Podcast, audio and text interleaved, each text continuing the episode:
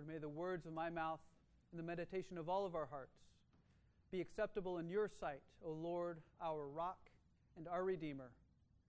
Amen.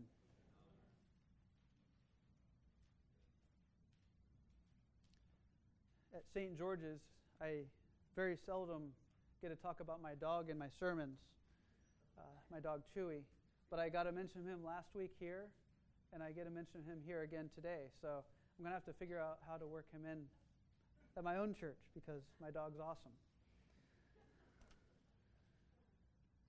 And so on Monday this past week, I was doing some yard work and around my house and I was pulling weeds. And by the time I was done, it was dark and I was pulling weeds and trimming bushes uh, in the dark with a light in one hand and my hand on the ground in the other. And the next morning I awoke and I was all itchy on my forearms and my hands, and I contracted. Um, I don't know how many of the poisons we have, the ivy, oak, and sumac. We, I think we found a little bit of all of it over there. And so um, my week has been dealing with that. And I've had a couple of nights where it was a little bit hard to sleep. Oh, also during the peace, I'll just wave at you all. Um, and so one of the evenings this week, I, um, I was actually at my house, and my vehicle was not at my house. So I, I was going to have to go get it early in the morning the next day.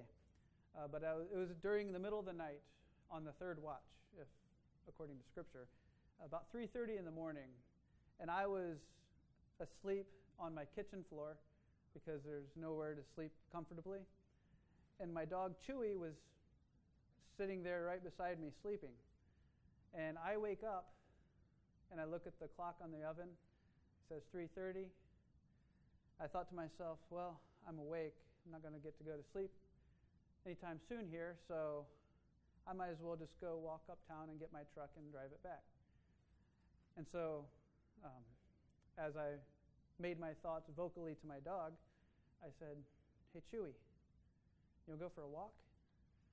And at 3:30 in the morning, something that none of us can do. No, I don't think humans are possible to do this. Uh, to go from a deep sleep to hear the word walk, uh, to have your eyes open so fast, and you get up on your fours and your ears are at attention. He's got big floppy ears, and uh, he's like, "All right, let's go. You know, let's let's do this. You know, I want to go for a walk."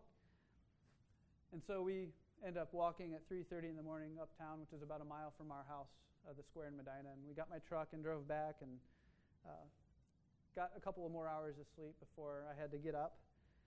Um, but my dog, Chewy, uh, who's awesome, um, he, in some ways, uh, shows the pattern and he sort of models the faithfulness that we find uh, conveyed to us in our gospel reading this morning. Uh, Chewy was solely focused on his dad, and uh, he was ready for whatever his master was going to ask of him, and whenever, regardless of the time of day. This was in the middle of the night. And so, our gospel reading, along with all of our other readings that we had this morning, uh, all deal with this uh, issue, this notion of faith, of faithfulness. In our Old Testament reading from Genesis today, we hear about Abraham and God's promise to Abraham of him giving a son, uh, offspring to Abraham and Sarah, even though it might not seem like it was going to happen. Abraham was 75, uh, Sarah, or Abraham was 99, Sarah was 75. It didn't look like this promise was going to happen, but God assured him that he would indeed be faithful. In the Old Testament, uh, particularly in the Pentateuch, the first five books of the Bible, uh, we see God's promise come to his people that he calls to himself. Uh, he promised them land. He said, I will bring you to a promised land. Uh, he promises offspring, posterity, lineage uh, that would ultimately be fulfilled in Jesus Christ. And through this covenant that he makes with his own people, he establishes a relationship with them.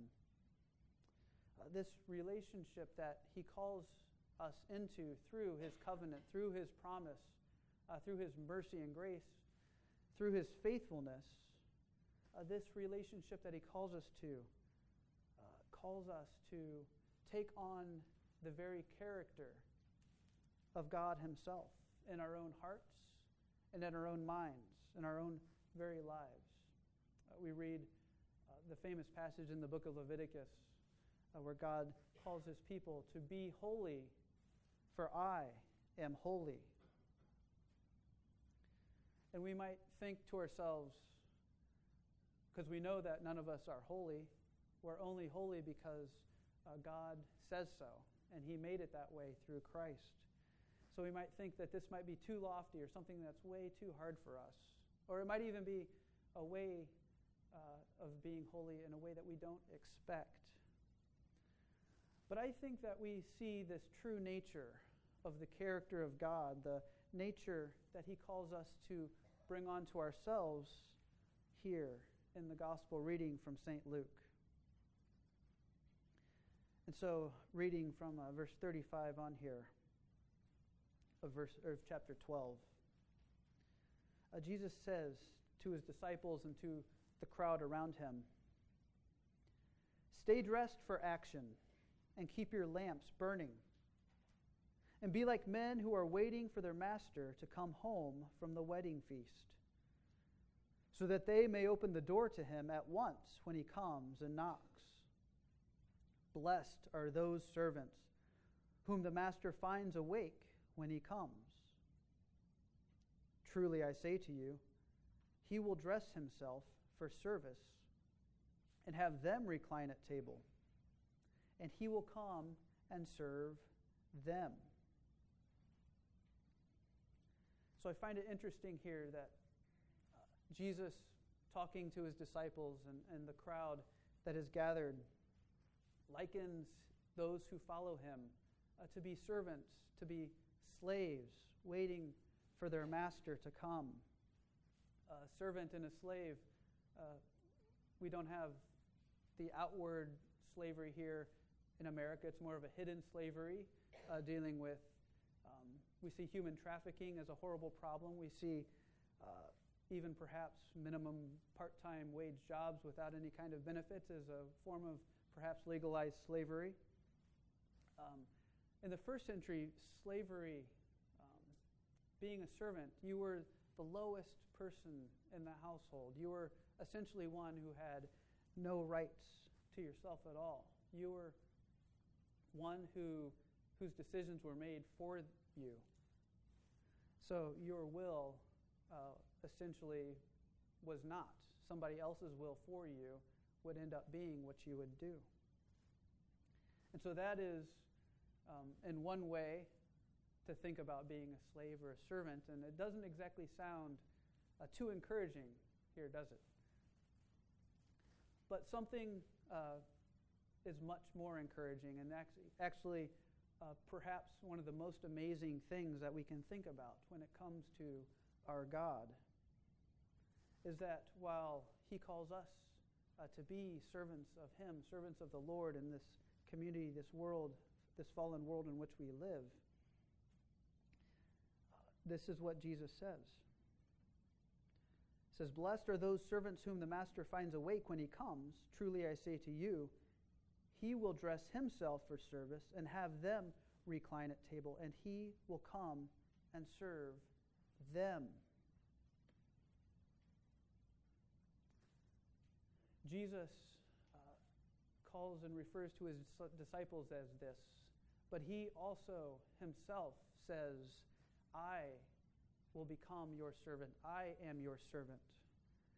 I have come to take the lowest form of humanity, take it upon myself so that I can be known. I can be made known in this world because one of the things that God's covenant makes is relationship. And so we read about it in Paul's letter to the Philippians in chapter 2, where Jesus humbled himself and was obedient to death, even death on a cross. And so Jesus becomes a servant, he becomes a slave for humanity, uh, so that humanity, all of us, who, him, who God calls into relationship with himself, uh, may be freed from the powers of sin, evil, and death. We can be uh, freed to live a life of freedom with God, with one another, a life in which we can uh, share with this world who does not know God. And so this passage could perhaps be read uh, appropriately near uh, Good Friday and Easter. For Jesus says, Stay dressed for action and keep your lamps burning. And be like men who are waiting for their master to come home from the wedding feast, so that they may open the door, or when they may open the door to him at once when he comes and knocks. Uh, being dressed, being ready for action, uh, takes us back to the great event at the Exodus of the Passover when God called his people to be dressed, uh, have the supper, have the, your Passover lamb slaughtered, and spread the blood on your doorpost. Um, be ready and be dressed to go when the time comes. And at a moment's notice, uh, when I come to liberate you, you must be ready to go. And so this passage alludes us back to the Exodus, calling us to be ready uh, for when God calls us to do what he is asking us to do. And so Christ also was obedient um, to the Father's will when he gave himself up to, to the suffering of death on a cross. He was obedient, uh, even though this was a difficult and hard thing to do. He was obedient to the Father. When the Father called him to do this, he did it.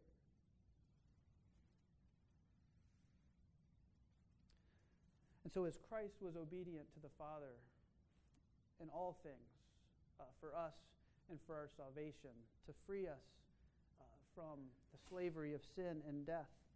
He calls us to take upon that very character of Himself in ourselves, to be those who live uh, selflessly, sacrificing ourselves for the sake of others with self giving love. Uh, he calls us to be ready at a moment's notice to, when we hear the word of the Lord speaking to us, to say, Yes, Lord, I will do that. I will get up and go. Just like uh, my dog, at a moment's notice at 3:30 in the morning, said, "Come on, let's go." He said so. Let's do it. And so, as Christ was obedient to the Father, may we also uh, be obedient to the Lord when He calls and when He asks. Uh, may we get up and may we go, and may we love the Lord. May we love each other in this room and may we serve this world with the good news that we can be freed from the slavery of sin and death. In the name of God, Father, Son, and Holy Spirit, amen.